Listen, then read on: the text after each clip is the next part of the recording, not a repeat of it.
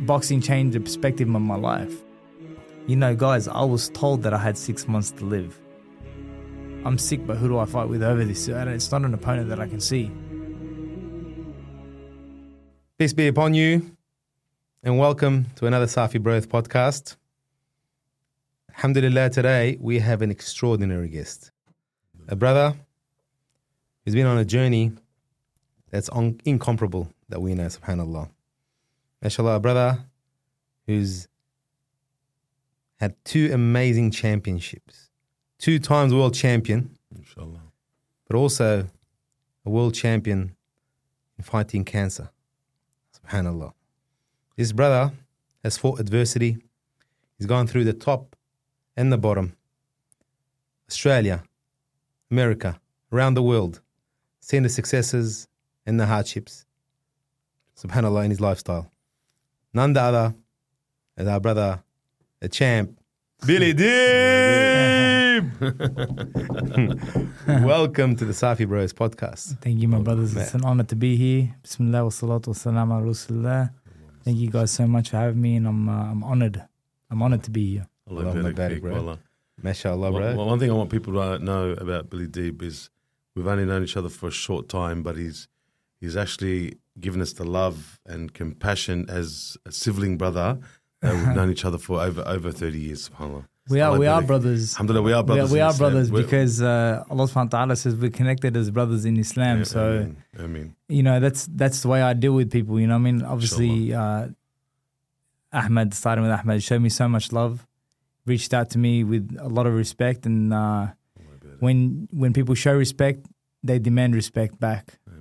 And uh, Alhamdulillah, I was able to give that respect back, and to be here today is an absolute honor. Allah barik fik. I'm uh, I'm very happy to be here, and I look forward to this uh, beautiful podcast, inshallah, Alhamdulillah, that can benefit a lot of brothers, bismillah, Ameen. and That's it. sisters, and sisters. Alhamdulillah. We, we're privileged today to be at uh, your book launch, mashallah. And Mashallah. mashallah, he introduced me as his, as his brother. Hello to the people there. So, Well, I didn't, I didn't say anything that wasn't true Allah, my bad. because uh, all I had to add was my brother in Islam. Allah, but I just left the Islam part out, but I should have said it anyway. Allah Allah, my barik. barik. Thank you, Habibi.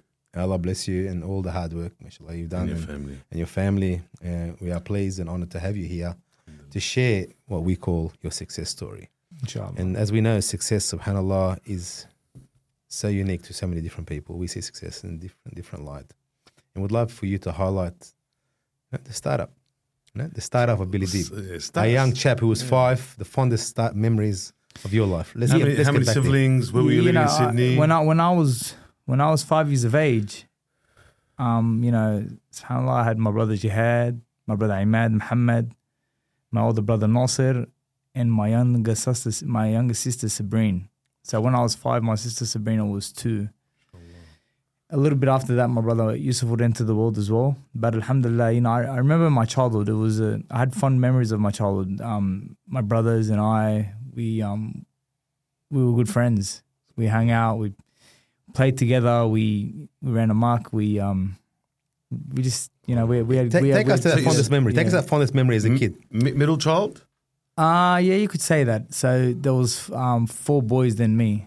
MashaAllah. So you, so you had it- brothers and to look yeah, up to. Yeah, so my brother, man, growing up, I was I looked up to my brothers a lot. You know, they were my heroes. My brother Jihad was more like a more like a father figure because he was a lot older. Wow. And uh, he, man, I remember sometimes he used to pin me down. Man, he used to smack me. he would smack me without. My parents wouldn't smack me, but he would smack me.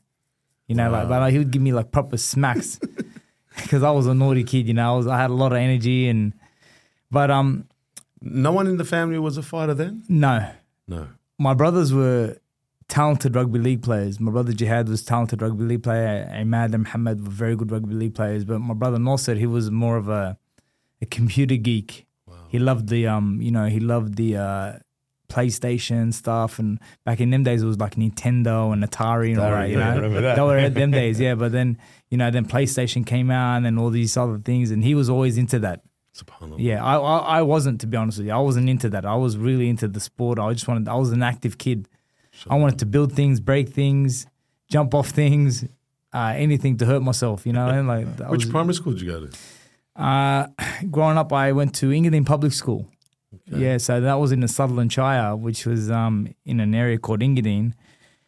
Uh, it was a predominantly Anglo school. Wow. Yeah, I remember there was maybe one kid in the whole school who was, uh, you know, who had a dark dark complexion. His name was Dylan Reddy. Wow. Yeah, yeah. So we stood out like sore thumbs. So you, you didn't have any other kids around you? Like, you didn't grow up in the Lebo areas or No, no, no, no. Where we grew up, it was like predominantly white Anglo.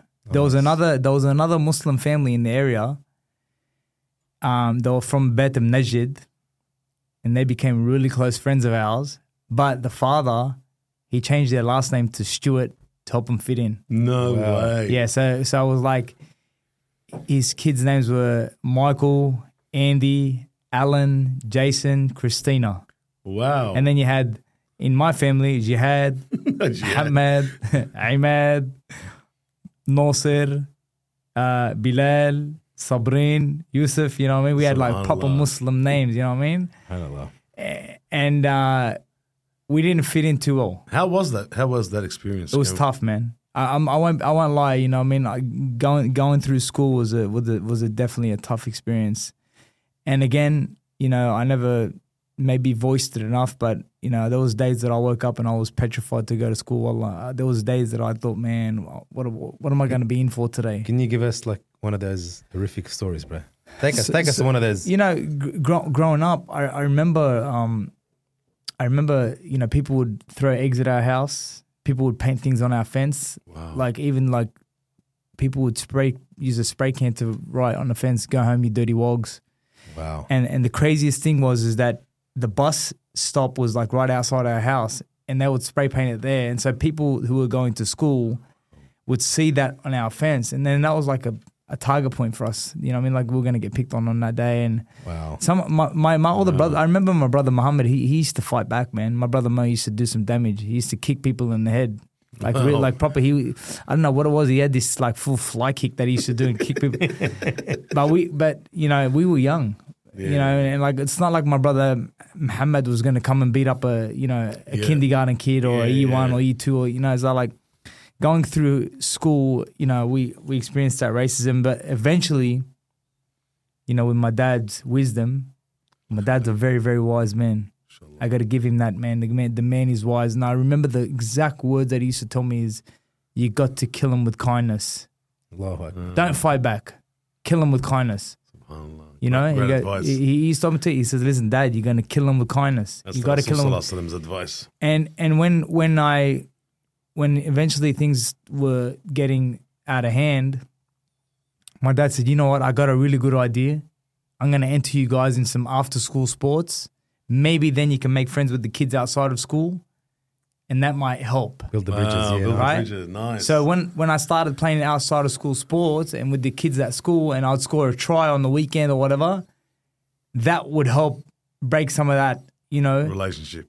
It, it, it helped, helped like ease things. It eased a few things at school. Yeah, yeah, yeah. Because you know. Billy Dib scored a try on the weekend. What a champ, man! You won us the game. What a legend. Yeah, yeah, subhanallah. Well, through the adversities of school, would eventually lead me to my destiny. subhanallah. And you have to go through certain things to get to a certain destination. Yeah, 100%. Allah will put you through things to. Sometimes you go through certain things. You say, "Ya Rab, why would you like? Why? Like, but Allah has a plan for everything. There's a decree for everything." And the truth is, is that if I didn't get bullied at school, maybe my dad would never have took me to the football field. If I didn't get bullied at school, maybe I wouldn't have been at the football field when the trainer threw the pads and the gloves out on the floor and said, "Today we're going to do some boxercise." Wow. And as a young boy growing up with, you know, four other siblings who were boys and then a younger sister, you could imagine the Rocky franchise was a big thing in our household. I'm not joking. Yeah, It was a subhanallah. big thing. How old were you then? So they take Uh, us back to that. age. 12. So, so, so, so No, so no, but did not. It was earlier than that. I was like, man, boxing was a big thing in our home from the age of like seven, eight, nine, ten. Rocky was the was the only movie that played in our household. Wow. It was I I can I can tell you right now, the only movies that I remember from my childhood were Jackie Chan movies, Yep. Bruce, Lee, movies, Oh, Bruce Van Lee. Damme movies, Van Damme, yeah. Sylvester Stallone movies, yep. and RoboCop. That's the truth. I'm not joking. Serious. That was that was really what it was. And and so you know, when the trainer threw them pads and the gloves on the floor, that was like I've been here before because my dad had a convenience store and what he used to do, he sold the Rocky gloves in the convenience store. Of and me and my brothers, no joke, used to beat the living daylights out of each other with these gloves on. You know, someone would end up with a blood nose, somebody with a busted lip, this guy lost a tooth. This guy got winded and vomited on the floor, and every time something like that would happen, my mum would come in and dust us all up. she, she, We've, we've the Sarmeye. she, sh- she shouted to the real Jackie Chan was, you know. and so, Allah. you know, when when that happened, and then the trainer was like, he asked me a question. He said, "Billy, have you ever boxed before?" And I said, "No, but I've watched a lot of Rocky movies." And I thought boxing was based on Rocky. I didn't know that there was real boxing. I didn't like I'd heard of like Muhammad Ali, Mike Tyson, but I thought, I, in my mind, I'm thinking as a kid, man, Rocky's a real fighter.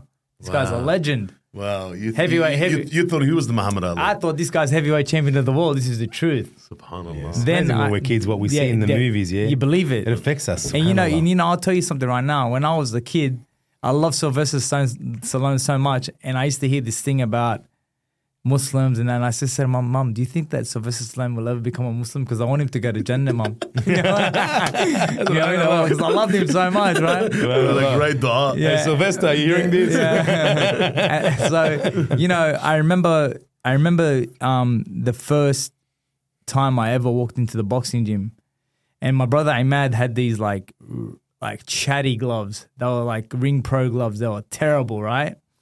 And I and I walked up to the gym, and my dad he gave me a dollar coin because back in the days to go to train at the PCYC was one dollar. Oh, wow. And I told my dad, I said, Dad, I can't hold it, but can you put the dollar coin in between the thumb and the and the glove? Because you know the glove holds like that. Yeah, yeah. So he put the dollar coin there for me, and I said, Dad, I'll see you later. So I went upstairs and I knocked on the door with my elbow, Wow. and a guy by the rust, right, the a guy by the name of Rust, Rusty Penton opened the door. And I said, um, Hello, you remember the name? Yeah, yeah, I know him. I remember him very well, and he, this guy played a significant role in my life till today because I don't forget people. If you've done for me something, I'll never forget you. Allahu Akbar. I will always hold you in high esteem for what you've done for me. Allahumma barik. I knock on the door and he answers and he says, Can I help you, mate? And I said, Mr. Carpenter sent me here and he told me that you could help me. And he said that I'm, I could be champion of the world one day. And he goes, Why have you got your gloves on? And I said, Because I'm here to fight. And he goes, What about learning how to skip and shadow box and do all the other stuff? And I was like, No, no, no, no. I just want to fight. When the door actually opened up, I seen two people that were fighting each other, sparring each other. And I was like, Whoa, whoa where's the teacher stopping the fight? And I was like, this is exactly what I want to do right then and there. It's like Wow. vision was clear. 12. 12. Vision like was completely clear. Open the door. Like when I say complete obsession right from that moment, I'm talking obsession. I'm talking my dad was now now had me he controlled me like a yo-yo my dad at that point because he found my weakness. And my weakness was that I loved boxing so much. So my dad was like, here's the thing, right? If you don't do well at school, you can't go to boxing. Wow. Here's the thing, right? If you don't get me good results, you can't go to boxing. Here's the thing, right? If you're not sitting at the front of the class, you're not going to boxing. So all of a sudden, I went from getting 50% to 70%. I went from sitting in the back of the class, being the class clown, to actually sitting in the front, becoming a bit of a nerd and listening. Just a bit. And then and then I became I became one of those people who went to school, applied myself, and left Wow. without any trouble. Wow. Ma- ma- matter of fact, we had a report card at school, and this report card was only for kids who were delinquents and troublemakers. I I Behavior sheets, they call them. well, Yeah, they call them behavior yeah, sheets, well, listen, I was li- on one. I like to call it. I like to call it a sheet for a delinquent because that was a bit of a delinquent. And so I asked the principal. I said, "Listen, how could you put me on one of these?" And he goes, "But you're not in any trouble." I said, "But I want to be on one of these because I want to show my dad that I'm being extremely good."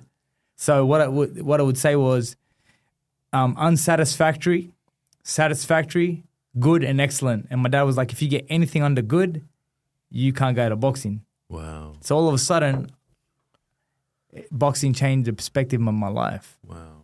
It saved me from, saved me from you know ever getting into trouble. you know, it steered me away from fights.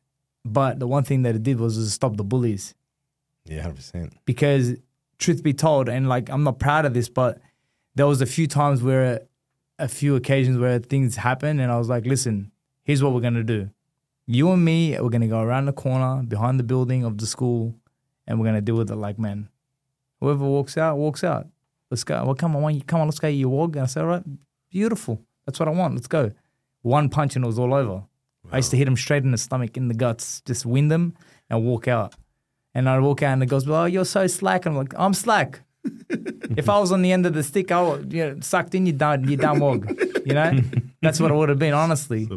Another time, you know, I um there was this guy on a bus. I'm not going to mention his name, even though I know it clearly, right? Subhanallah. Remember him that way. he, he, I, I was on the bus, and he knew the route that the bus was going to go on, and we, we, it was a school sports day, and he knew that the route of the bus, and there was this girl in our school. She was butt ugly, man. Right? God bless his soul. and he wrote on the floor, he wrote, Billy Dib loves that girl. Oh, And I know her name, and I'm not going to say because I don't want to embarrass anybody. And I was like so embarrassed. And he started laughing and running amok and trying to make me look silly in front of everyone. Mm-hmm. So I got up and I said, Listen, man, I said that was a mistake. And I just hit him straight in the stomach and he was out. And the teacher came and I'm like, Miss, listen, called me a wog. He called me a wog. I said, you know, It's not, it's not, and somebody did, but it's I said, he called me a wog.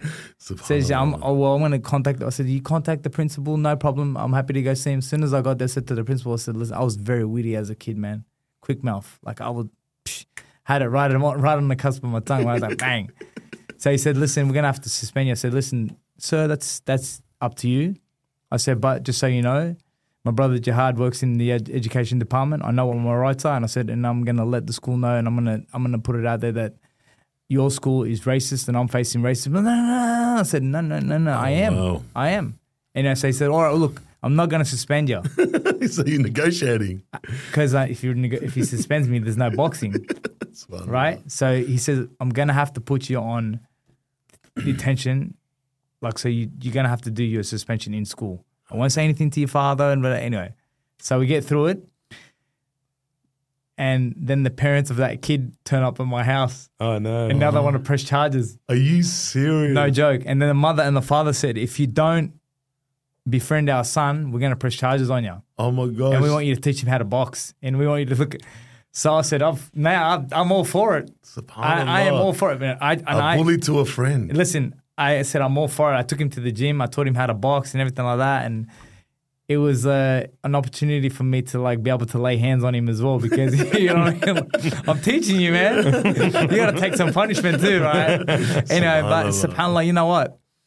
I was able to turn my my um my foes into into fans. You know, those who knocked me, those who put me down, they became fans, and that was a beautiful thing. You know, and and I will tell you guys this story because so how old were you then? So that that, that, that, that was like um you know that was me coming out of school like you know 16 around that time you know i mean 17 was not very impressionable yeah, age. yeah. Yeah. Eh, you know there was this one there was this one kid that used to make my life a misery at school like man he he found anything and everything to pick on me and he got away with it because his mum was a school teacher at, at our school so it's like he was always in the right i was in the wrong you know You There's had, like- you had that You, privilege. could, Yeah. you couldn't beat that one. I yeah. couldn't beat that one. You know, years and years and years passed, years passed. And in 2018, he rang me. And I was shocked to even hear from him. He's like, mate, how you doing? I said, I'm, I'm doing good, brother. He- I said, you okay? And he goes, mate, I really need to come see you. And I said, why? And he goes, look, it's something going on in my life and I'd love to have a chat with you. And I said, oh, no problem. I said, he goes, I'm happy to come to you. And and at the time I was living in Concord and there was a pizza shop downstairs. I said, look, there's a pizza shop. I said, let's meet up there. So he comes to meet up with me. And he said, I really need to apologize to you for what I put you through in your life at school. And I said, mate, that's in the past. Wow. Don't worry about it. And he goes, no, I got to worry about it. And I said, why is that? And he goes, because karma's biting me back in the bum, mate. And I said, why? And he goes, I'm getting picked on at work big time, mate. And the only thing I can think of is what I put you through at school. Allahu Yeah, so I really want to apologize to you. And you know what? Amazing story. Allahu Akbar. You know what? He ended up coming to my next like five or six fights. No joke. Allah Wallah, wallah. We became really good friends, and you know what I mean. And we and, and when I From when I, enemy to the your your, And when your I- ringside. Both the fan, I love it. I From love both it. the fan. I'm, tell, I'm telling you, man. So like you know, you can turn people around, and you know the thing is that the one thing about me that I always tell people is that, you know, when you're growing up in an area like where I grew up in, and people fear what's different, we all fear what's different. I'll give you an example. When I was a young kid, I remember that I had a fear of disabled children wow. a serious fear of kids with disabilities because I used to think that if I play with kids with disabilities, I'm going to end up like that. wow. But that was an ignorant, ignorant thing for me to think. But I was young, I didn't know. And I had a cousin who was two cousins who were disabled. And even though I interacted with them, I still tried to maintain a little bit of a distance distance. Because I thought that that was going to rub off onto me and I was going to, it was just a weird thing that I had. But when, when, when kids see somebody who is dark with black hair and brown eyes and he has a little bit of a different lingo to them, of course, they fear the different, the difference. And, and, and no kid is born a bully, in my opinion. No kid is born a bully, you know, but I think that's something that grows on you from home. yeah. You know, you, you see your dad maybe bullying your mum. yeah. You see your dad maybe speaking derogatory towards your mum or your mum speaking derogatory towards your dad. Hundred percent. And you bring that to school. Yeah. And so so now as as an older person, I've worked out a really, really interesting thing to do when I visit schools now. And this is what I do. I, I, I ask the teachers first before I speak. I say, Do you mind me asking if anybody gets bullied at this school? Oh mate, we've got a lot of bullies. And I said, Oh wow, that's bad. I said, Can I can I ask the question if anyone gets bullied in class? You do whatever you want. So the first thing I say to the kids, I said, Does anybody in this class get bullied? And I said, Don't be shy. I, I got bullied. Dude, I'm gonna put my hand up. My hand's right up. I got bullied big time. I got kicked, spat, spat on, punched. You you name it, it happened to me. Wow. I got bullied. So if you got bullied, join me for a second. Then, I, I got bullied. You know what I mean? up. The hands come up. I said, Wow, man, there's a few hands. I said, That's that's pretty sad. I said, but you know what? Put your hand down. I said, now here's the key question. If you are a bully, put your hand up. How many people you think put their hand up? None. None. None. No one will ever put their hand up. No way. No one will ever admit that they're a bully. Yeah, right. So I told the students who were getting bullied, I said, So you see, kids, we've just worked out what a bully is. A bully is an absolute coward. Wow. And it hits them hard. Yeah, hundred I go. I go, what a coward. He's, he's got the nerve to bully you, but he hasn't got the, the nerve to put his hand up and say that he's a bully. If I was a bully, I'd own it. I don't care. Yeah, I'm a bully. Let me own it.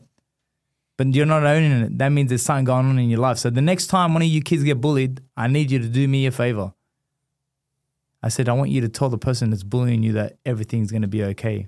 Whatever it is that you're going through in your life or whatever it is that you're going through at home, don't worry, everything's going to be okay. And if you need somebody to talk to, you can talk to me. Wow. If you bullying me makes you feel better, then that's okay.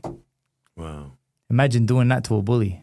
Uh, that would shoot him down, right? Yeah, hundred It would shoot him down. And so that's that's one of the tools that I use today now when I visit schools because there is a lot of bullying out there. Great Oh, yeah, yeah. Yeah, Yeah, every one of us has gone through. I think Yeah. I, I don't think there's any generation that hasn't had it. I think it's. I, I'd say it's it's part of the. It's part of growing up. You know what I mean? So Well, subhanAllah, it- and But of it- course, we're going to eliminate but it. But it's a different bullying too now. The social media. Well, I mean, there's there's there's bullying that goes on outside of school. There's Yeah, bullying at yes. workplaces. There's bullying in the boxing industry. Yes. There's bullying in promoters. I've been caught on that the end of that stick. I've been there.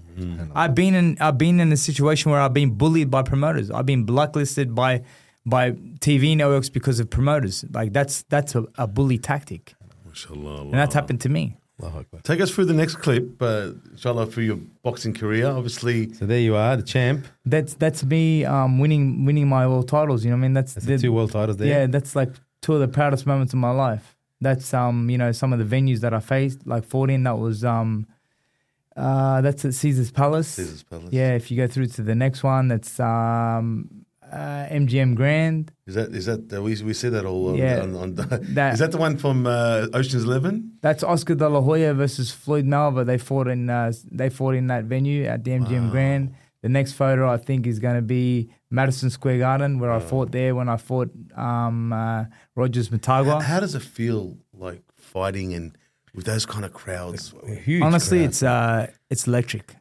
It's it's absolutely electric, and I think, to be quite honest with you, I- I, mean, one of my biggest regrets, or one of my biggest, you know, this one, of- you know, you can't turn back time, but I wish I was boxing in this era. I wish I was boxing today because if I was world champion today and I had the ability to fill up an arena today, that would be something special. You know, we've got some really, really good promoters in boxing today. yeah. The Rose brothers are doing great things and they've put Tim Tszyu on an amazing platform. Wow. And if I had been world champion today, if I could have filled up a crowd like that with my own people, like I fought in crowds like that. I'm not going to tell you that I didn't because I fought on the undercard of um, Hopkins versus Pavlik, uh, De La Hoya versus Mayweather. I fought on the undercard of Winky Wright versus Ike Quartey, Shane Mosley versus Collazo, Shane Mosley versus Cotto. I fought in front of big crowds, but I wish I could have had the whole crowd there for me. Allah. You know, when you when you representing your country and the show's all about you and you're facing a Mexican or an American and the whole stadium is for you, that that's got to be electric. That has to be electric. You know what I mean? That's probably one of the one of the only things that I envy about fighters who are fighting in today's time. Oh wow. Allah. Yeah. You How, how do you deal with this kind of pressure? How do you deal with fighting at that level? How, how do you mentally? Honestly, I, I the truth is, is that I always s- saw myself there. I always I envisioned that I would be there one day. That was my dream. That was my dream, and I knew that with hard work and dedication and uh, and sacrifice, that I would get there. I, I I never I never thought, oh, what could I ever fight there? I knew I knew I was destined to be there. This was my destiny. This And was were your parents supportive? Dad supportive? My- Mum? look, my Were dad- around, around your corner. my, my, were they dropping you off I- to, to boxing? Yeah, yeah. My dad dropped me off at the boxing gym often, and you know, um, my dad was as long as I got a good education and look out, looked after my schooling, he was happy to me for me to do whatever I wanted. But my dad and my mom were very supportive. Um, obviously, uh, no one wants to ever see their child getting punched in the face, but my father f- saw that if this made me happy, and then he was going to support. In this it. part of your life, if you don't mind me asking, were you practicing? yes, I've been practicing since I was a kid. MashaAllah. I'll, I'll tell you why. Because when I when I was a kid, my father he instilled Islam in us right away. My dad was a very religious man. how did he He's do a that? very How religious did he man. do that? My father's been to Hajj over twenty five times. Wow. Right. My father used to take groups to Hajj back in the days, and the way my father um, would do that was uh, he would always um, make sure that we prayed behind him. we we look, and and I'll be honest with you. You know, when you're a kid and you're praying, we used to play tootsies behind my dad's back. We used to flick each other.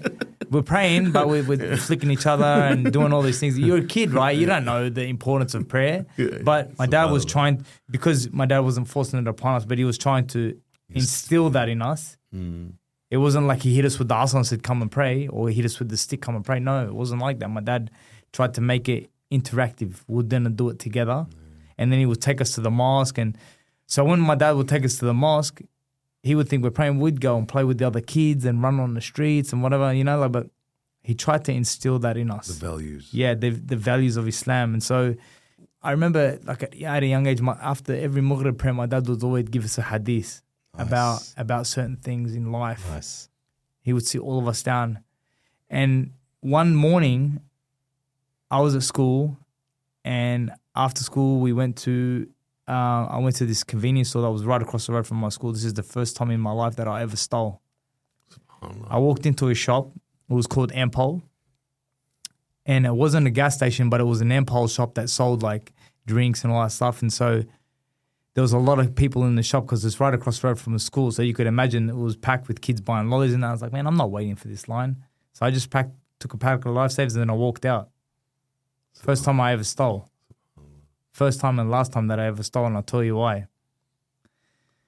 That night, it just so happened to be that Allah had decreed for my dad to do a talk about stealing Wow. and what happens when you steal. I didn't sleep one minute that night Subhanallah. because I started that thinking, terrified you. ain't? I've just stole a packet of lifesavers. Nobody knows about it be- besides me and Allah, and I'm going to hell. And I couldn't tell my mom and dad that I stole because they're going to get smacked, you know? I was young. Subhanallah. So the next morning I woke up after not having much sleep with great anticipation, said, Dad, I need 40 cents. And 40 cents back in the day spoke value. Yeah. what do you need 40 cents for? Dad, I need 40 cents. Is something wrong? Do you need? I said, Dad, just can I have 40 cents, please? Because my dad owned a convenience store, I could have just took it out of the till, but that would be stealing again. Double so, dad, dad, so, Dad, can I have it, please? Subhanallah. And he gave me the 40 cents. And the true story, Allah, I walked into the Ampol store and the man, the shop was empty. And I said to the man, Excuse me, sir. And he goes, Yes. And I said, Yesterday, when the store was extremely full, I stole a packet of lifesavers. He goes, Don't worry about it, kid. I said, No, no, no. I have to worry about it. I'm going to hell. and he goes, Son, you're not going to hell. Calm down. And I said, I said, Sir, this is 40 cents to pay for the life. I said, don't worry about it. I said, please take because I don't want to go to hell, please. And he goes, all right, mate, give it to me. so I gave it to him and I walked down. I said, Ya Allah, I will never steal again. And from that day, Alhamdulillah, I can tell you that I have never stolen or taken or put my hand on anything that wasn't mine. Ever. And I, and I It's think. amazing. Isn't it amazing the I- stories? Yeah, Yeah, wallah, wallah. Like that story, like if your dad didn't have that story with you that night, No, subhanallah, it's amazing. And that, that, that could have been the start of my thieving careers. You know, that could have that like, I, could, I could have turned into a thief. and and how Allah inspires. Hundred percent. Allahu Like, great advice for some of our fathers that are listening, and especially connecting him to prayer, connecting him to the Stories. hadith of the Rasul Sallallahu Alaihi Wasallam. We, I try to do that. I've got four boys, so you can imagine. I I always constantly, I get my oldest to pray as and leading in prayer. so he Wow, can that's amazing. That's amazing. That's that's a It's so- very very good thing So to do. important, wallah. You know, I, I have a son, and my son is uh, he's he's only a month and a few days away from being um, four years of age. Inshallah. I like it like And you know, my son, when when not maybe for not the whole prayer, and I, n- I never force him. I never said, "Dad, come pray with me." I said, "I said, Dad, I'm gonna pray, Dad. I'm gonna pray with you, Dad." Very quick witted as well. Like exactly, man. He reminds me of like a mirror image of how I was. Looks nothing like me. He looks exactly like his mum, which is no problem because I love her to death. but he has the same characteristics as me as a kid. He's very, uh, you know, fiery. Wants to play. Wants to break things, and that's exactly how I was. The apple does not far too far from the tree. and when I pray, I see him standing next to me, and when I'm reading, he'll read. He like he'll muddle he'll muddle up, but he'll try to read with me. But this is a good thing. And so, what I do with him, I say, Dad, you don't know how to read the Fatiha. Yes, I do. I said, No, you don't. And then I read it, and he follows what I'm doing. You know? He doesn't know that I'm Yeah. teaching him. He thinks I'm playing a game with him. You know. Yeah, hundred percent. So, but what an amazing, what an amazing feeling it is to live, relive your life through your children. Yeah, man. To me, for me, watching my son do things is like, wow, that's me reliving my life. Yeah, hundred percent. Well, honestly, So take us through now. You've reached. Take us through the. I think the training, you know, the training, the, the hardships of what- training. what- I think. where did you go? What what happened? What advice did you get? What was the uh, what was the, what was the growth there? you know, you know, um, uh, the one thing I was when I was younger was like, the pinnacle of boxing was to arrive in America. That's what it was all about. If you if you make it to America and you fight there, you've made it. That's the, that's the, that's the that's the benchmark. Yeah, and so you know when when I was 21 years of age, and I was professional by then, I'd missed out on the Olympic Games due to my own stupidity. I I fell off a motorbike and caused myself injury, and I had 113 amateur fights. I had 98 wins and 15 losses. Wow. And, that's you and, I, and I represented Australia at the World Junior Championships in uh, in uh, in Hungary. Yeah, I went to Cuba, fought in the World um, Junior Championships. I fought in the World Senior Championships in Thailand.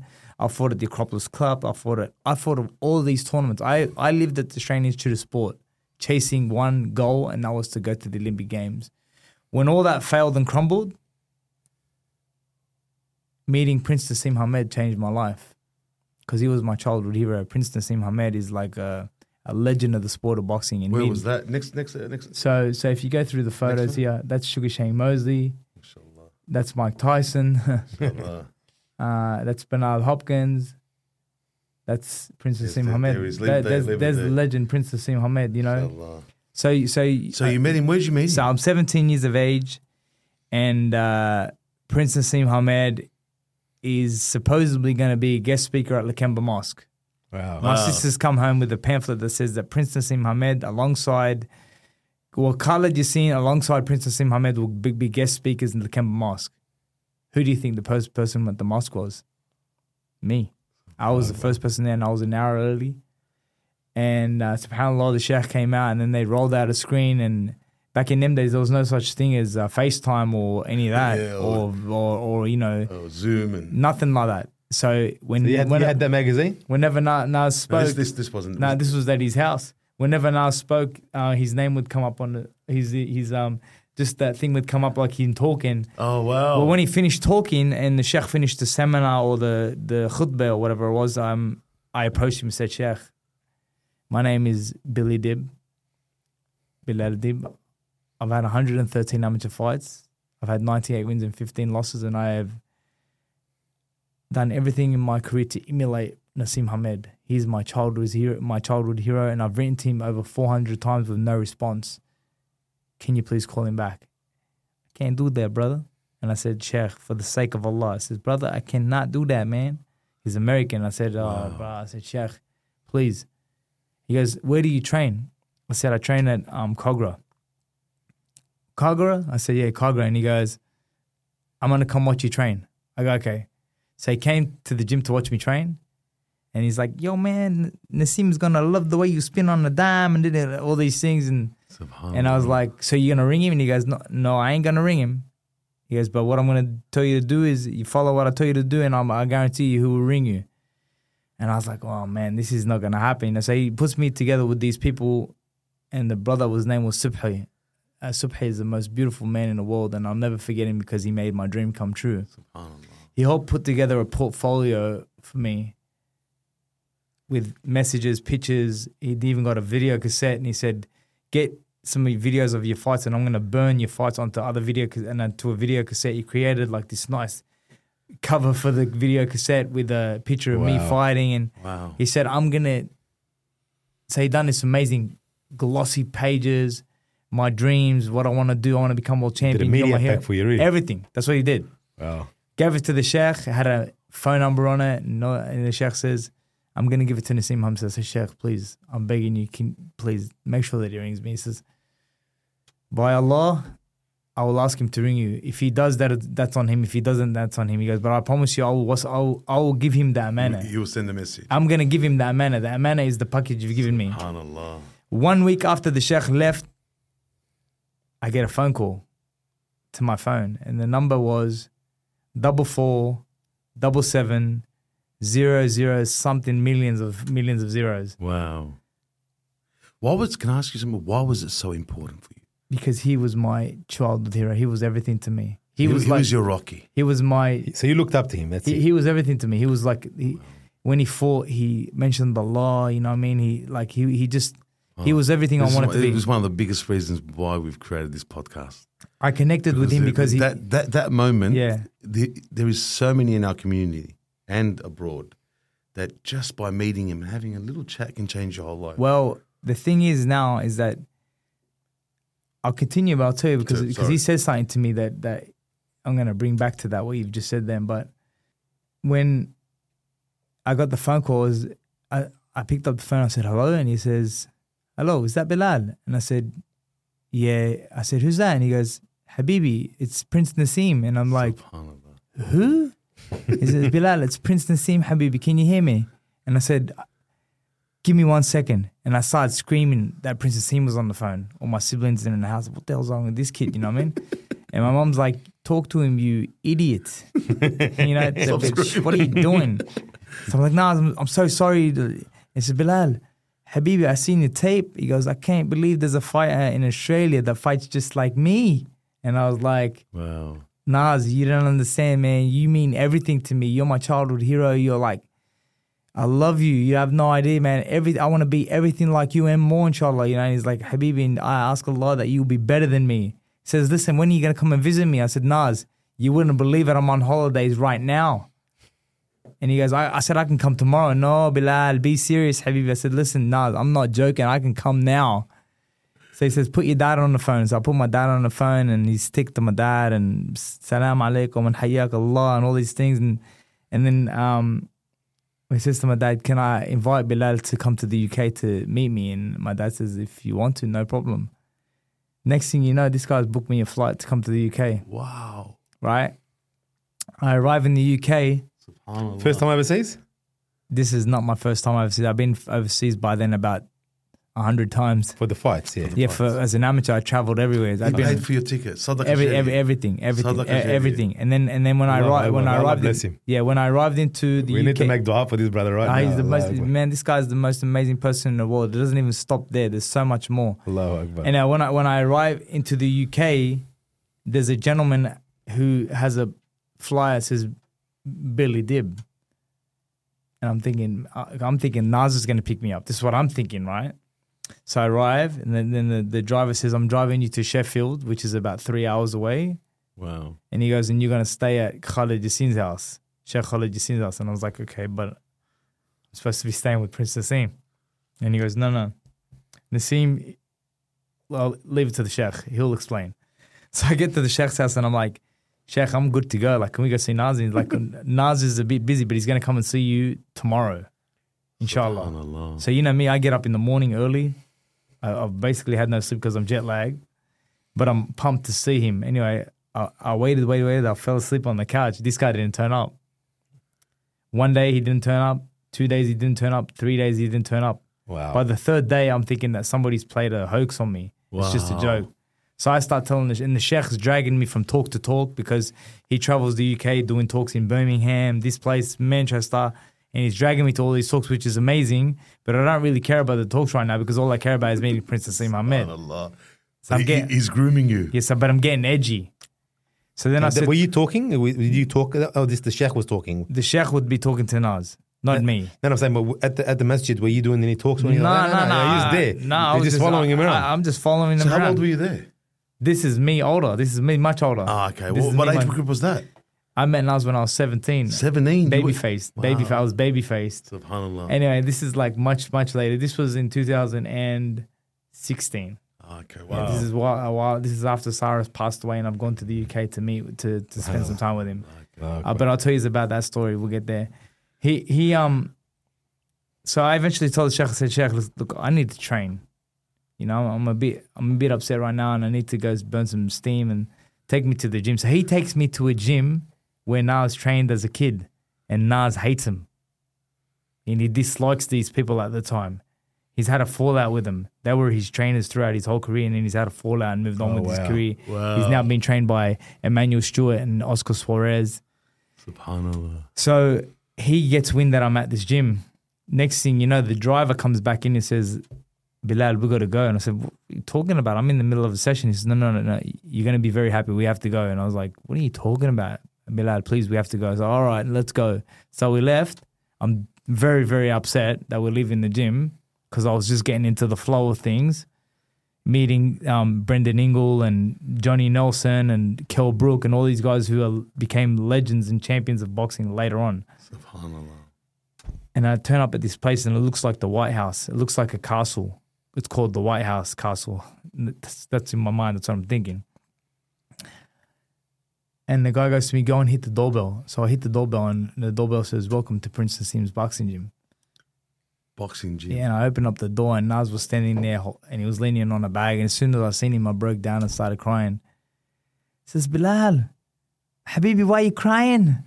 I said, Nas, I, can't, I just can't believe it. I thought they were playing a joke on me. No, Bilal, I'm so sorry, Habibi. I've been busy because this and that. And I was at the snooker tournament and uh, my friend Ronnie's. And, and anyways, he's hugging me and kissing me and all these things. And I love you, Habibi. And don't worry, Habibi. Where's your bags? I said, They're at the Sheikh's house. he said, No, Bilal, listen, Habibi, you're staying with me. And I said, Really? Like, yeah, Bilal, you're staying with me, Habibi, gonna get your stuff. We're gonna anyway. So the next thing you know, we did a training session. We at the time he had this Lincoln Navigator, which is a really fun car. He had a whole bunch of other Ferraris and Lamborghinis, but we're in this, and this was the first time that I seen you could put your finger on the door and the door would open. I was like, whoa, man, oh, wow, you know. The fingerprint. And, doorbell. and we're in the car and we're driving and whatever, and then all of a sudden we're training every day, and and then one day he says, "Yo, turn that music down for a second. Turn it down." So they turn the music down. Says, "Bilal, do you know Surah Al Kursi?" And I was like, "Nah." And he's like, I got I, like vaguely, and he's like, "Oh, Bilal, listen, we can't be training no more until you learn Habibi." And I'm like, "What do you mean?" He's like, "Every time you shadowboxing, I want you to read that surah to me right now." Goes, "We're not putting the music back on in here until you learn that surah." Ayatul Kursi. Yeah, so, Wow. say, say anyways, he taught me the surah, right? Allahu Akbar. And and then he, so now every time he rings me, he says, "Yo, Bilal, read that surah for me." And I was like, "Why?" And he's like, "Because when you read it, I get rewards. So read it quick, man." You know what I mean? And uh, so we built the most amazing relationship. To be quite honest, what a great relationship. You know, and this was a time when after Sarah passed away, and I had been through a few things, and he came to Australia to spend some time with me, and then I flew back, and he and I went to Dubai and spent some amazing time. And this is in his home. And then after this here, I went back to Australia. Things were okay for a little while. And then he and I, I don't know what, what happened, but subhanAllah, the shaitan got involved and me. He and I had a little bit of a fallout. And this was the first time in my life that I'd ever fallen out with him.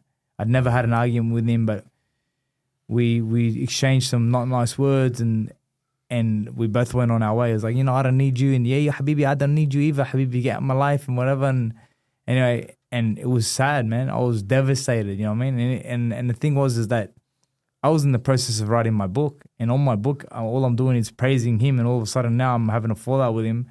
I'm taking him out of my book, you know what I mean? But he's played he played a big role. Wow.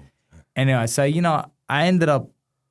He says he told me in a phone call, Bilal, you know what, Habibi, live your life, and Habibi, you write whatever you want in the book. I said, you know what, Naz, I'm gonna write the truth. You were my childhood hero, and I loved you and whatever, and I'm just gonna leave it like that, Habibi. He says, Habibi, do whatever you want. I don't care. I said, all right, no problem. Anyway, I, I did that. I did that. I wrote exactly how I felt about him and whatever, So right? He told the truth. I never, t- never, and I never put anything about our fallout because that was happening at the time. Like, I just never wrote about it because it was embar- to me it was embarrassing that how how oh. could I be a guy who's been bragging about this man my whole life? Every interview I ever did, I bigged him up and talked about him, and And Allah. you know, because I loved him. And then I'll never forget being sick, and when I was sick, he was the first person I reached out to. And I sent him a message and I said, Naza, I'm, I've never needed you more in my life than I need you right now. Is like, and his response was very blunt. What can I help you with? What do you want? And I told him, Naz, I'm not well and I'm not going to be around for much longer and I just need to talk to you. As soon as I said that, he obviously saw what was going on, like The gra- the he- gravity of he the felt, situation. He felt the response was, and I responded in a voicemail so he could hear my tone and hear that I wasn't well. He rung me straight away. And I was like apologetic and crying on the phone. What Bilal? Don't cry, Habibi. Listen, what? Don't worry about our stupid argument, and don't worry about that, Bilal. And he's like, you know, you know, wallah, and He's like, I'm coming to see you right now. And I said, No, don't do that, Naz. I don't want you to see me like this. Bilal, I don't care, Habibi. I'm coming. I'm going to be with you. And I was like, I don't need that. I don't want that. I don't want you to see me in the state. Remember me for who I was, but I'm just telling you now, I love you and you're, you mean the world to me. And any, just so the listeners understand about the role that this man played in my life. Each and every single time in my life as a young boy from the age of 17, that I was ever in despair, he was the one person that could get me out of it.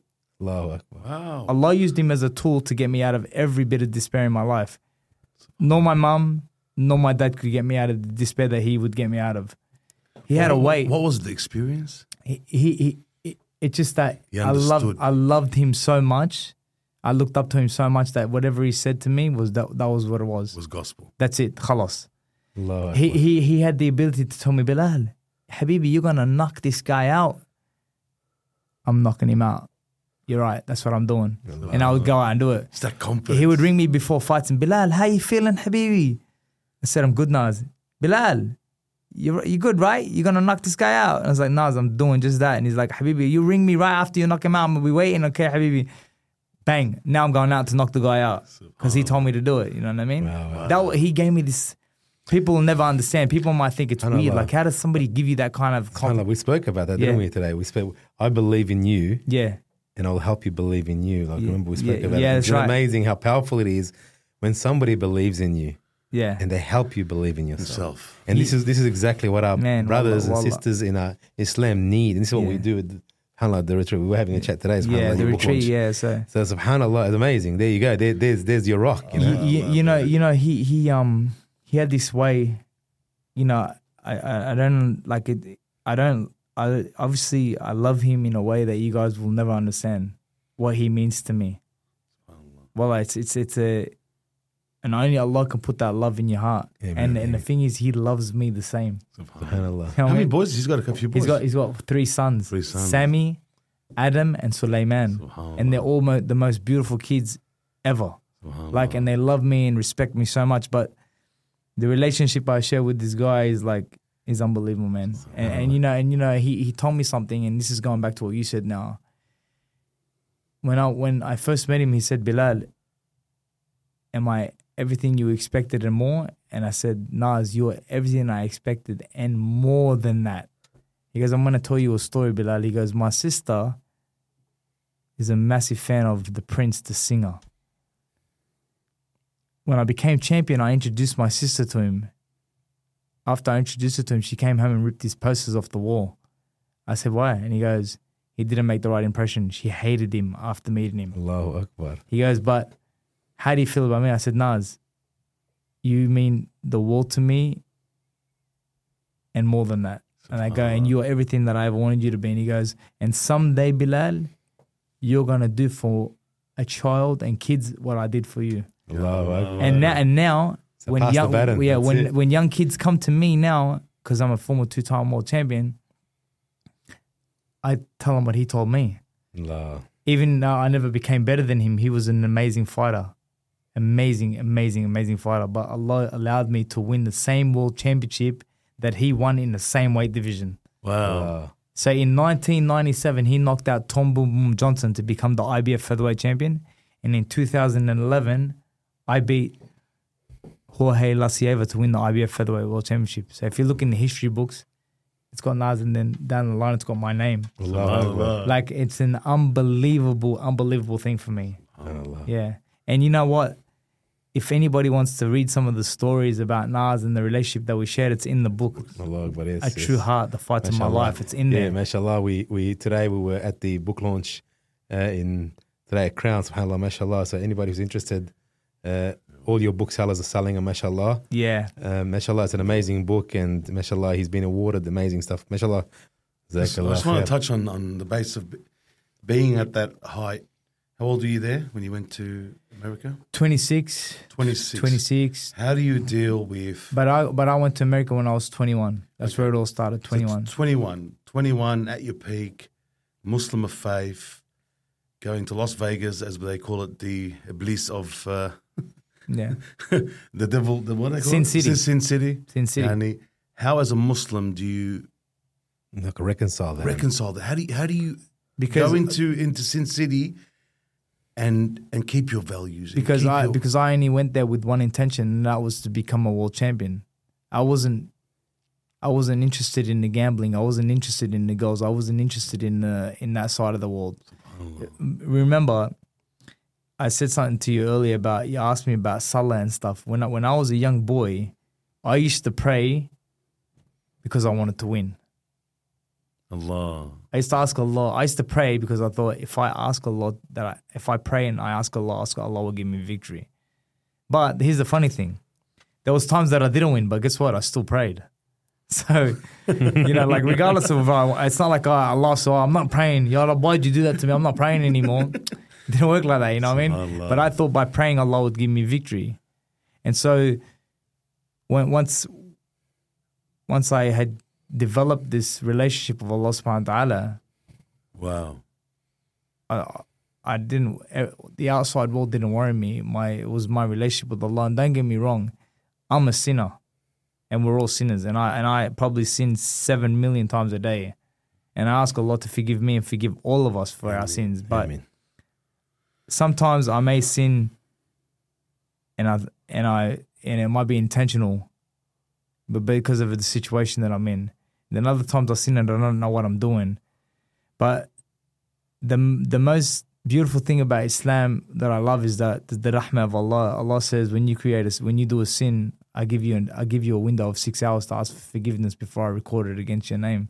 Allah. If you ask me forgiveness, I'll I'll remove that sin and I'll add a, a hasanah for you. Look at the decree and look at the mercy of Allah subhanahu wa ta'ala. Wow. Bismillahi ar-Rahman ar-Rahim. Yeah, yeah, wow. So, you know, for, for me, when I when I went overseas, I would think if I do haram, Allah subhanahu wa ta'ala is gonna embarrass me on the world stage. Wow. That's how I used to think. And Allah. Uh, so I so I, I tried my best to abstain from haram Amazing. all the time because I thought if I do wrong, Allah will embarrass me on the world stage. so, stage. subhanallah, you were using the shield of Allah subhanahu wa ta'ala. So as, as I say, subhanallah, I've heard this before from other brothers, subhanallah, is that if I don't do haram, that's my Superman outfit. I had a brother tell me this. He goes, Yeah. subhanallah, when I walk the streets and I know that I've never, I haven't done haram and I'm, and I'm doing my salat and I'm doing my zikr, I'm doing all the things that are prescribed by Allah subhanahu wa ta'ala, I feel like Superman. That's my Superman outfit. Wow. But as, as soon as I like look at something, like let's say something tempts me, because I feel like my super outf- Superman outfit fell off me. Yeah. So I say, Ya Rabbi, forgive me, forgive me. And then I feel the Superman outfit come back. That was the best way somebody's ever described it to me. Yeah, you, you know, you know, he, the thing was is that my my biggest fear was being embarrassed on the world stage. Allahu Akbar. I, I wasn't scared of losing because losing is a part of life. You know, even if you're Floyd Mayweather and you've never lost the fight, you still lose every single day. Have you ever thought about it like that? You, you every single day that you live your life, you lose a day of your life. 100%. You'll never get it back. So whether you're a winner and you've never lost in your life, you're still a loser because every day you lose something. I mean, certain times in your life you lose loved ones. Certain times in your life you lose friends. And every single day that passes is a day lost that you'll never get back so you are a loser. We are losers living in the dunya. That's the truth.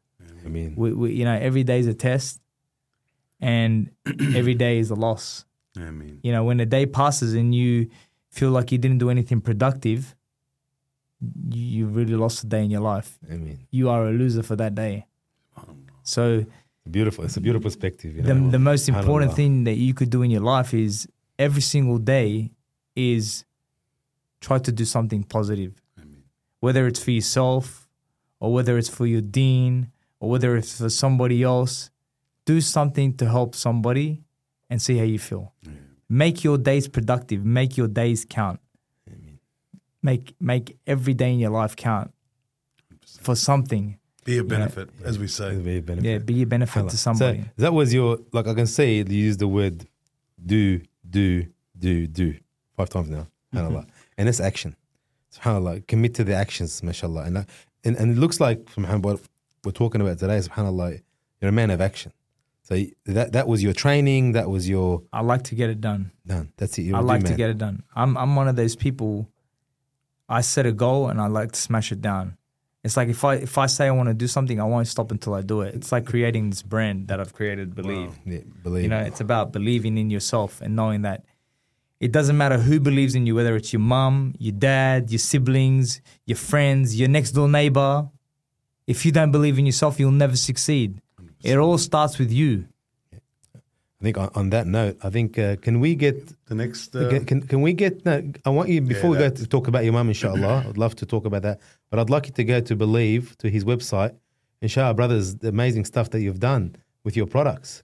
So I'm going to get look it up, inshallah. Now Yeah. we'll put it up, inshallah, there to show our, to show our brothers and sisters, inshallah, to support your how, cause. how, how long have you been? Uh, have So, you so, been- so I've launched. I launched this brand um, with the help of a beautiful brother by the name of Atel Hakikat, and the help of uh, a wonderful brother by the name of Jake, who owns a company called G'd Up. G'd up. Yeah, so we we launched this company last Friday, and uh, Alhamdulillah, you know, That's through- Friday. It's only been a week, yeah. yeah. So through the grace and the mercy of Allah, there has been some traction on the page, and this is the page Wow. that I've created, and this is a brand that I've created. It's about um, having believing in yourself, having a vision, being consistent in that vision, and only arriving at the point of success. Mashallah. These, wow, these are some, man. these are some of the products that I've created, and uh, what I tried what I tried to do was make them affordable for people. Mashallah. Very nice. Um, you know, they're they're a very good product. They're uh, they're amazing quality. And if you do make a purchase, I, I ask Allah subhanahu wa ta'ala to reward you for doing that because you're supporting me and my family. And if you don't make a purchase, it doesn't matter. Just show some love in another way by sharing the page Well, or I, I, I, want to say something, and I think the Safi bros are here going to do something quickly. It's a fleeting idea. So, whoever on this podcast purchase something, puts a photo of themselves wearing this, right, one of these products, inshallah, right, if they go on onto the podcast and you know through through YouTube, inshallah, or through Instagram and stuff like that, right, we're going to give away five hundred bucks to one person who's purchased that product. wow, subhanallah. Thank So you. whoever so much. gives it up and puts a photo oh wow, online on the podcast, Inshallah. we're going to pick somebody, inshallah, and we're going to give him 500 bucks. How about that? Brother Oji, thank you so much. That's amazing. Honestly, So that's support our brother, inshallah. 100%. I think it'll be an amazing thing for us to support what you do and the amazing work that you've done. Inshallah. We want to we want to help people and brothers to believe. Yeah, of course. And yeah, this this this this brand is based on faith. It's based on my faith in believing in myself and believing in the decree of Allah and believing that I'm only here through the decree of Allah. You know, guys, I was told that I had six months to live. How did that feel, man? How did that feel like like that moment? Like I would love for you to take us to that moment. Like like how did you physically handle that? Yeah, what happened? What happened? Did you I was feel I was sick? I was extremely sick. Out of nowhere? No, I was in the gym one day feeling fine, and then uh, a friend of mine in the gym who I was doing some sparring with, he punched me in the stomach. Yep. And after he punched me in the stomach, I felt this excruciating pain, something like I've never felt before. It didn't win me, but it gave me a, like a really sharp pain. I continued the sparring, and when I left and I went home, I told my wife, I said, I think I've tore something in my stomach because I'm in excruciating pain. Long story short, And you can handle pain. yeah, yeah. Long story short, my wife said go to the hospital and went to the hospital. There was some neglect. Then I was Juma. It was a Friday and it was Juma. And I rang my brother. Rang me. My brother Muhammad rang me and I said, he goes, but what were you doing at hospital yesterday? I go, forget the hospital yesterday. I said, MD, if you don't help me today, I'll be dead. I'll be dead by I'll be dead by tonight. I need help, please. Wow. And he goes, What do you mean you'll be dead? And I said, I don't know. There's something growing in my stomach. I can feel it. Something's happened. And so when they took me to do the scan, the lady was like scanning here. And I said, no, Excuse me, ma'am. I'm so sorry to tell you how to do your job, but can I show you where the pain is? I took the thing and I showed her, and she was like, Oh my God. Now I can see what you're talking about. And she's like, There's something that doesn't look right there. So then she rings Doctor the doctor, and his name's Dr. Bahin, and he says, let's send him in for a scan. When I eventually come out of the scan, I fall asleep. He then wakes me up and he says, Do you want the good news or the bad news? And I said, It doesn't matter. Why do doctors do that? He goes, um, the good news is is that we're gonna operate on you tomorrow today, or we're gonna operate on you tomorrow morning. We don't usually operate on Sundays, but because you're a call in by a friend, we're operating on you today, tomorrow. And I was like, okay. And he goes, what's what's the bad news? He goes, the bad news is, is we've found colon cancer. Love We it. found cancer in your colon area. Who should we ring? I go, ring my wife, which probably wasn't the right idea. He rang my wife and she had a heart attack on the phone. Because I, I answered, she answered the phone. I said, Barry, she, Alhamdulillah, salama, habibi, how you doing? I said, yeah, look, I just want to let you know that, that they found cancer, um, but the doctor wants to speak to you. So he gets on the phone. She's now hysterical. And he says to her, I'm going to need you to calm down and could you contact um, Bilal's father? And she goes, I can't because he's in hospital suffering from cancer himself. Allah. So she, so he goes, can you? Can, would, she goes, I'll, I'll ring his brother Jihad. So my brother Jihad gets on the phone with him. He gives him permission to basically send me into the theater to do the operation. So they remove the colon cancer. I'm told to stay in the hospital for the next couple of days. We may need to do a bit of chemotherapy. I said, absolutely not. I won't be doing no chemo. If you've said that you've taken out the cancer, there's no need to do chemotherapy because you said you took it out. Yeah, but there might be some particles floating around. Said, it doesn't matter. I'll fight that with some other things. I'll use some black seed oil and I'll do some Islamic remedies and mm. Chinese remedies and all these Why, things. why did you have that staunch? Because Sarah, my wife, had passed away from cancer in 2015, and I did not want to go down that route of using the chemo because she died from the chemotherapy. I had a fear of the chemo. So they sent me home with this colon cancer, and after a week, they sent me home. A week later, on Friday again, I start feeling a serious pain. Her cousin Bilal is a doctor. Bilal Eji, my cousin's my wife's cousin, and he says to me, "Listen, we need to ring the we need to take you to the hospital." I said, "Bro, please don't take me to the hospital. Just leave me here. I don't want to go to the hospital again. Just let me stay here. Let me rest. Uh, maybe I just need to sleep. Can I sleep on your bed?" He goes, "Yeah, have a little lay down." I lay down.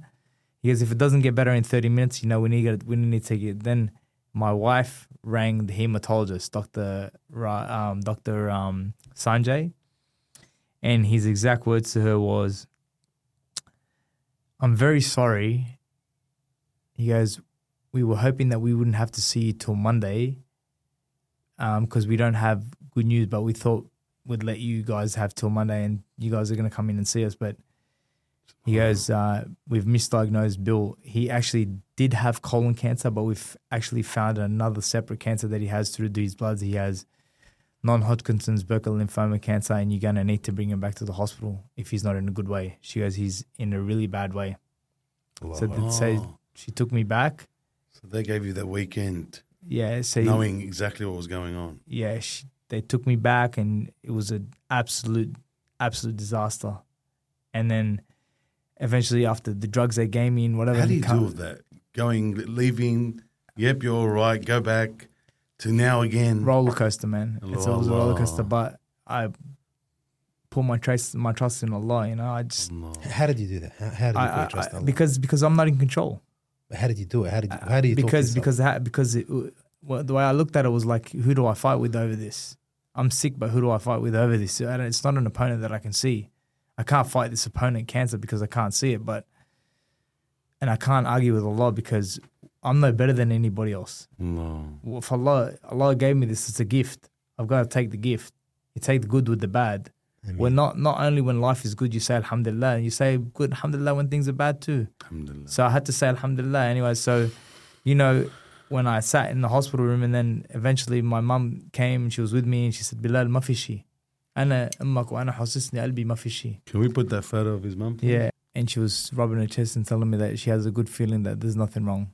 ما في شيء يعني أختك على البيت. There She she is says right to there. me.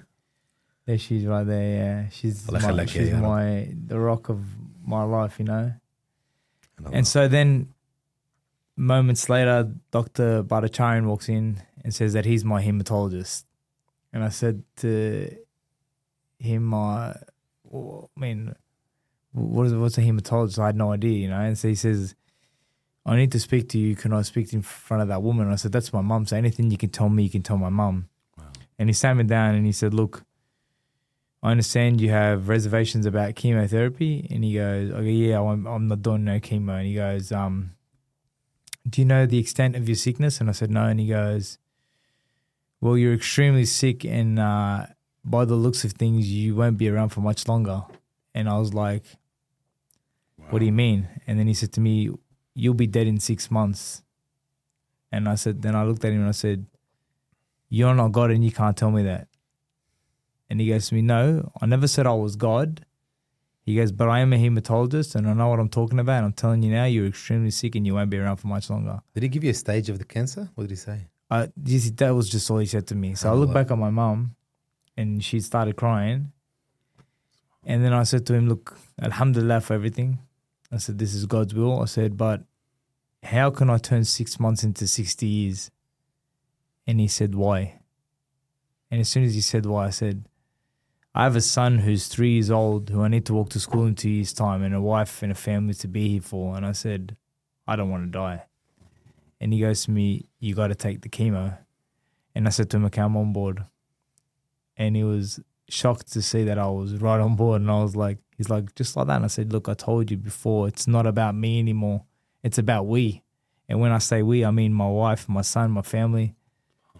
I can't leave like this. I go, you know, the reason why I had reservations because my wife, Sarah, died from chemotherapy. Yeah, I need you, need you to understand that. And he goes, I didn't know that. And I said, well, you know, I said, we've had a couple of cases of cancer in our family. My uncle, Haysam, died from leukemia and my wife died from cancer. And he goes, has anybody else in your family died from cancer? And I said, one of my cousin's kids died from cancer. And he goes, okay, so we're going to need to do some research on that. And he goes, but we need to get moving quick. And I said, what do I got to do? And he goes, you got to start chemotherapy yesterday. And I said, all right, let's go. And so we Did, at, at that time, did you put your reliance on Allah subhanahu wa ta'ala and just Right, right, I tell you, as, as soon as as soon as the doctor left and my mum was crying, she said that she needed to have a cigarette. That was the best thing that she could have done because I needed a few moments to um just grasp? no, not grasp. I need I needed to process that moment. I needed to process what he said, and I didn't want to tell anybody anything until I processed it in my mind. And so I rang up. I didn't ring anybody actually. I I, I asked Allah. I said, "Ya Allah, I'm not sure what you have in store for me, but I ask you that if you have opened up a place for me in Jannah, then take me. And if you haven't, Ya Allah, I, I would love more time."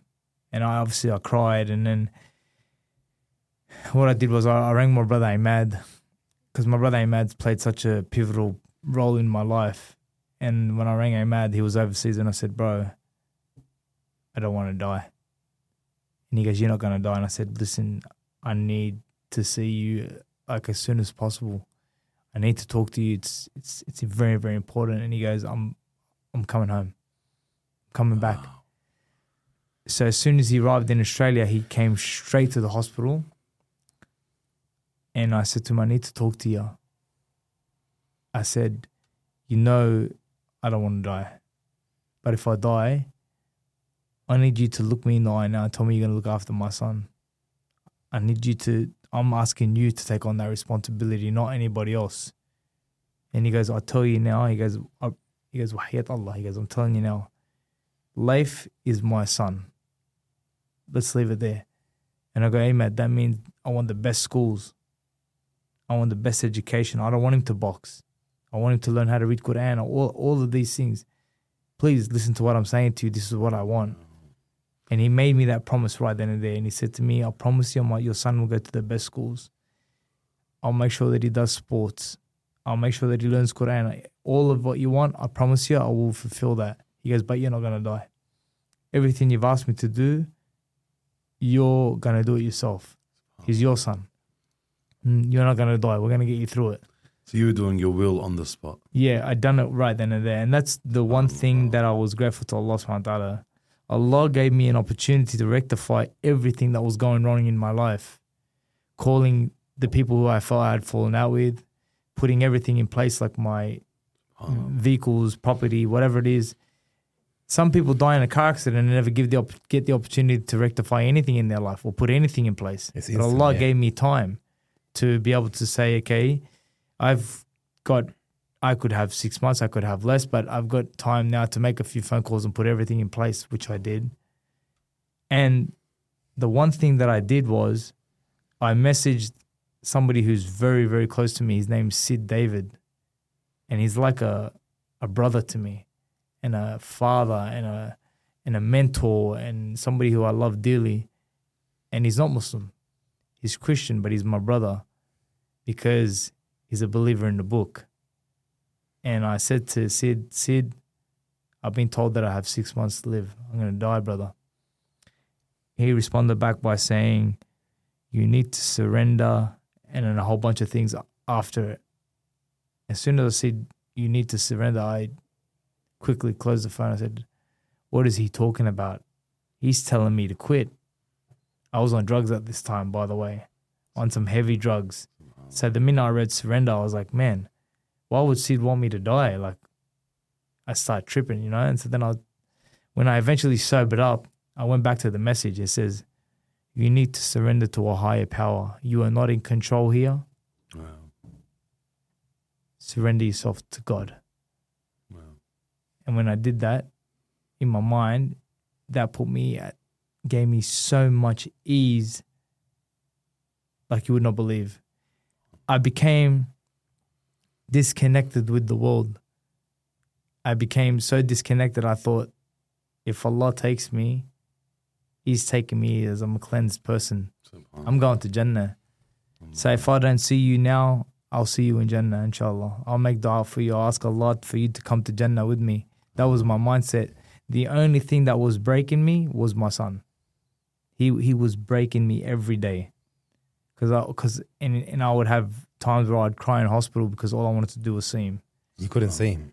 No, I, I like he he would come, but I, I'd have to go outside to sit with him for Oh. like maybe thirty minutes or whatever. My wife would bring him on Sunday for a little bit, and then he'd leave. Mm. She'd spend the day with me, but that was like just to be able to see him. You know, when when when when when I got the opportunity to to be able to go home because I negotiated with the hospital that if you do not give me time away from the hospital and to go home and try to recoup, I'm not doing this anymore.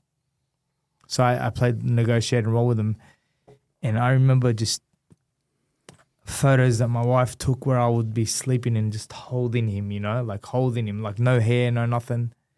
And and Put up some photos. Yes. my- let's, my- get, let's my- get the next photos my up. my, poor, my poor son, you know, like Oh. he started Look at that with a smile. yeah, he started um seeing seeing images like this and, and and um he started seeing people with bald hair so he would start seeing people with bald hair and say dad does he have cancer? And i said no dad this person doesn't have cancer. They just they just like to cut shave their hair bald.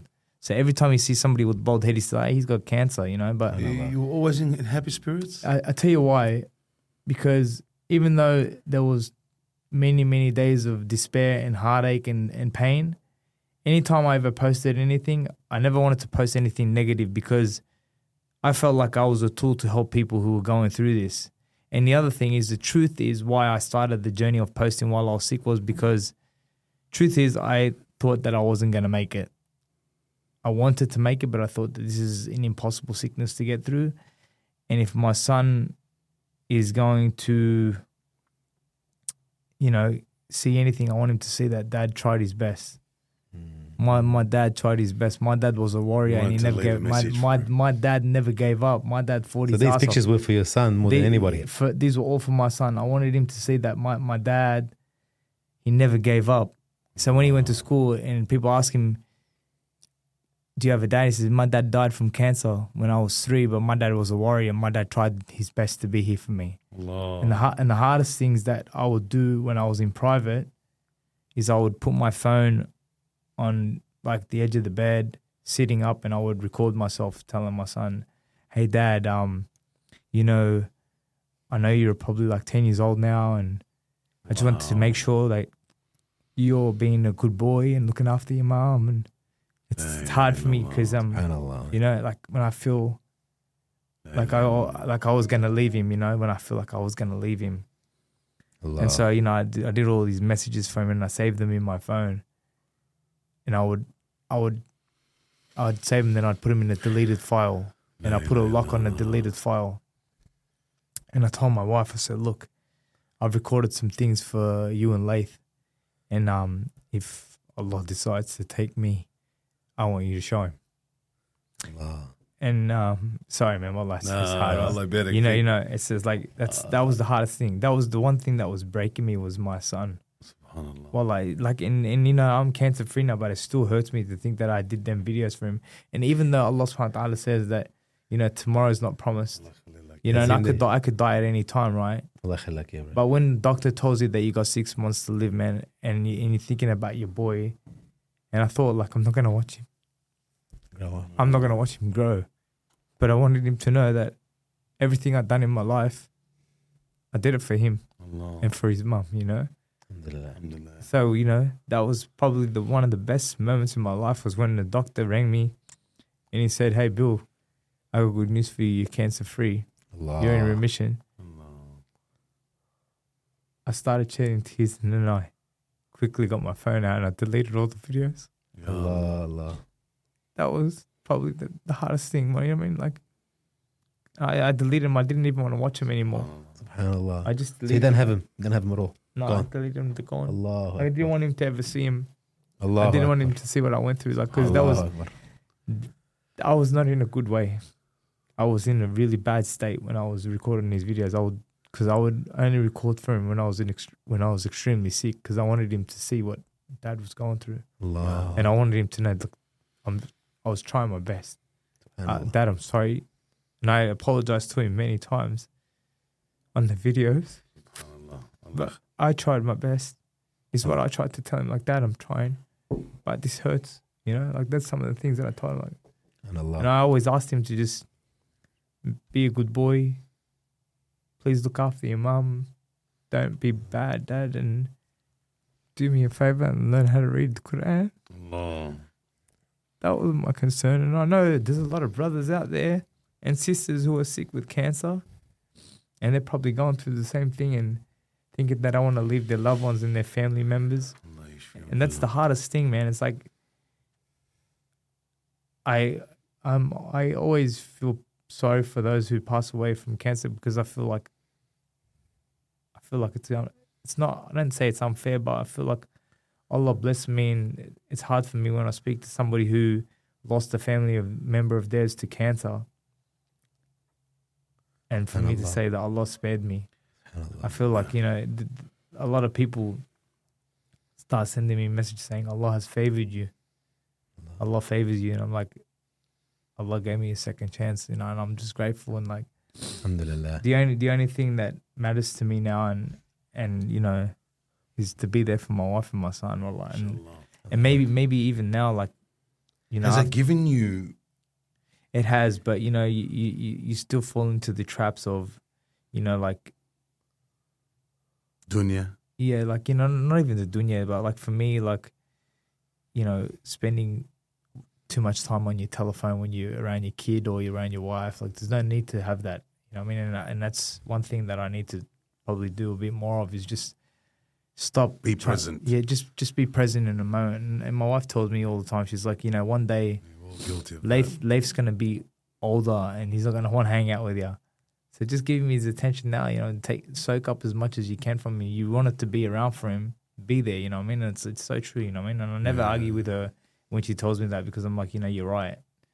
Because he's the most important person in my life, you know, right now. Allah yakhlak ya Rab. So, you know. So we're from here. We're from here now. look, so now, like I said to you, you know, I'm I'm I'm I'm doing my best um to try to you know visit schools. You know, I, I don't I I don't earn money from boxing anymore, and you know, and and the one thing that I can be honest about, and I will be honest about, is that there's a lot of brothers and sisters out there who think I'm a multi-millionaire, and it's not true. You know, yeah, I fought in a really good era and I had some good fights and that, but I never earned the million dollar paychecks that boxing delivered to other fighters. That's the truth.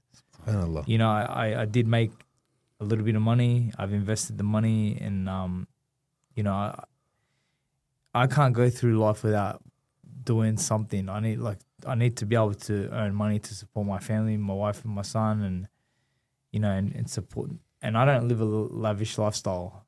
That's the truth. I don't. You know, I don't have the fancy cars. I've had fancy cars in the past. I don't have them now.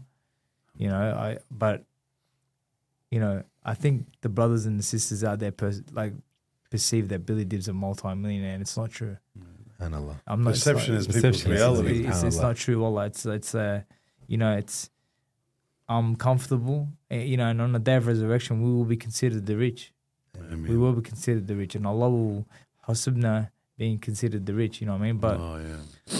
you know, now I've I try to I've developed a brand called Billyve that I hope can take off and can support me and my family. Allah And yeah. I've um, you know, I'm trying to do a few things like investment wise in property and I'm trying to become one of the best motivational speakers in the world, just travel the world with my with my book, A True Heart, The Fight of My Life, and try to inspire Yeah, as many mashallah. kids as I can um, through my story Why?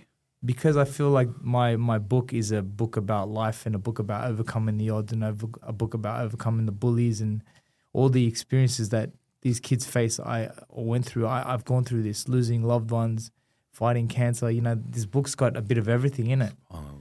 It's a, it's like a it's like a guide of life. You know what I mean? And and and, and obvi- obviously, as a Muslim, we live our life. You know, um, trying to follow in the footsteps of our beloved Prophet Muhammad. But Allah has tested me on so many occasions, and it's only through Allah's grace and mercy that I'm here today. And I and I put it down to four things, and these are the four things that I live by. And inshallah, I'm going to create a t shirt with with this exact words on it. Believe that through faith, family, friendship, and love, you can overcome everything in your life. You can um, you can overcome everything so as long as you remain steadfast and close to the people who matter. Anything is possible. Yesterday amazing. we had the honor of being in a lecture where he spoke about the test is in the sabr. It's in the actual. The time is when it hits it's, you. it's when it hits you. Yeah, my my wife constantly told me when I was sick. She goes, "I envy you because you're handling this like a real man." Alhamdulillah. And she goes, "And I envy that about you right now." And I was Wow. like, "I have no choice." And and and I had made, I had made, um, you know, peace with the fact that I could leave. Yeah. But I was just happy that Allah subhanahu wa ta'ala was granting me more time to rectify all of my issues and to show my son how much I loved him and how much I cared about being there for him and and and today what do I wish? I just wish that my son grows up to be a beautiful young boy who's humble and pious and caring and loving towards people and, and not a bad kid. That's what I want. I ask Allah subhanahu wa ta'ala to pre- protect everyone's children from the Ameen, bad. ameen. And if Allah subhanahu wa ta'ala continues to use me as a tool to inspire the youth, that's my dream. That's my dream is to inspire the youth. I'm not trying to, you know, what I'm trying to do is survive. But I don't need more than what I have to survive. I just want to just I don't I'm not asking for a lavish lifestyle. Allah subhanahu wa ta'ala gave me everything that I asked for. There's nothing that I asked for that Allah didn't give me. I asked Allah to grant me a world title, He did. I asked Allah to grant me another one, He did.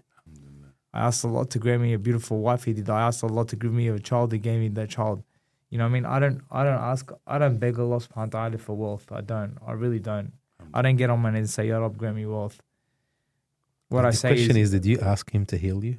yes, I did. I asked Allah to grant me shifat, to be there for my wife and my son many, many times. But uh, what I do ask Allah for is a, when I ask Allah for, for money, I say, Ya Rab, give me a consistent amount of money to live my life. That's it.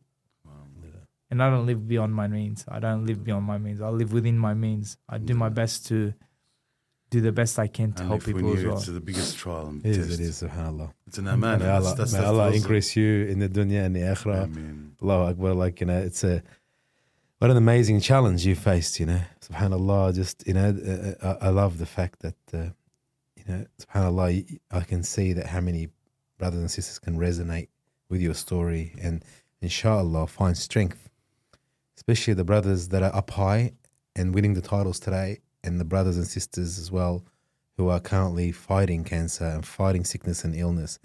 And may I ask Allah subhanahu wa ta'ala to heal all of them and inshallah they find they find solace and uh, and and and also you know strength through this story and and that is the aim inshallah that we can inshallah motivate our brothers and sisters through these amazing stories of hardships trials tribulations and successes Allahumma ameen. and inshallah you know sometimes we need to see somebody who's done it for us to say you know and inshallah may you be that, person, Yeah, inshallah. when they see this, they say, you know what, watching this and you talking about that, and then they were feeling it, and inshallah, they will say, you know what, he did it and I can. yeah, I mean, And that's the power, I that- think. I truly the- believe that. Not only that, also saying, Alhamdulillah, I haven't been tested with this. Ya Allah, you know, you haven't And there's chosen the me. other side of the coin, 100%. you know, it's My- my- like I said, my wife, she'd always tell me, you, you, you know, you're so lucky. Allah's testing you right now. Wow, Allah loves you. That's why He's testing you. Ameen, ameen. She goes, if Allah wasn't testing you, you